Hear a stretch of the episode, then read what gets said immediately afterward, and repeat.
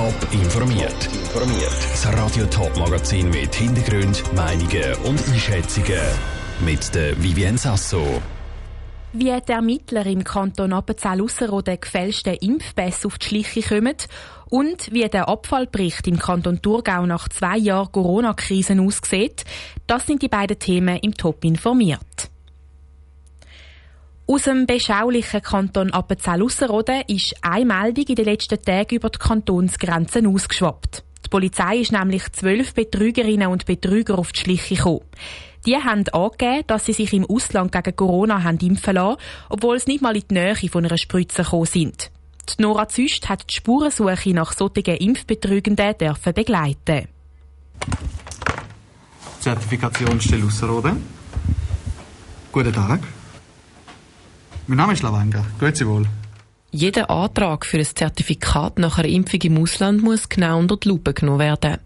Zuständig dafür ist im Kanton Appenzell-Ausserrhoden Zentralstelle Zertifizierung.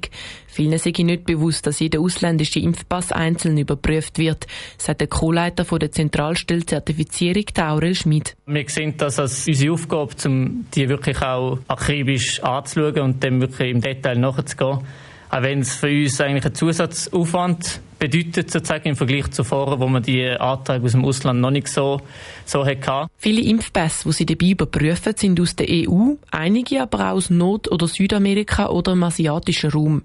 Die Mitarbeitenden müssen darum teilweise die ganze Welt telefonieren, um herauszufinden, ob sich die Leute, die den Antrag für einen Impfnachweis eingereicht haben, auch wirklich in diesen Ländern impfen lassen haben. Yes, hello, this is Aura Smith speaking. Uh, I'm from the Central Office for COVID certificates in the canton of Appenzell-Ausserrhoden in Switzerland. Um, we have a person who sent us their vac vaccination proof. Uh, we just want to double check it with you if this person was really vaccinated uh, in your vaccination center. Beim Fall von der erst kürzlich gefundenen zwölf gefälschten Impfpässe hätten sie bei den Anträgen direkt schon Verdacht geschöpft, erzählt der Co-Leiter Dario Lavanga. Aufgekommen ist es ganz klar am Impfdatum. Also das Impfdatum ist fast bei den zwölf Anträgen fast identisch gewesen. Es ist abweichend mit, mit zwei, drei Tagen Unterschied, also Tag vorne und Tag nachher immer der gleiche Impfstoff, die gleiche Lotnummer, der gleiche Arzt, zum Teil der gleiche Arzt, aber die Handschrift im Handbüchlein zum Beispiel identisch. In diesem Fall haben sie direkt mit dem Leiter der Impfstelle Kontakt aufgenommen. Der hat ihnen dann die Impfungen nicht können bestätigen. Die Zentralstelle Zertifizierung hat darum die Anträge abgelehnt und den Fall der Polizei übergeben. Der Beitrag von der Nora Züst. Je nach Aufwand sind im Kanton Appenzell-Ausserrhoden bis zu vier Mitarbeitende im Einsatz, zum Anträge für Corona-Impfpässe genau unter die Lupe zu nehmen. All zwei Jahre grabt der Kanton Thurgau in Abfallsäck. Aber zum Glück nicht wortwörtlich, sondern nur in der Theorie, nämlich für den kantonalen Abfallbericht. Wie der jetzt nach zwei Jahren Corona-Krise aussieht, hat Janine Gut von der zuständigen Thurgauer Regierungsrätin Carmen Haag wissen.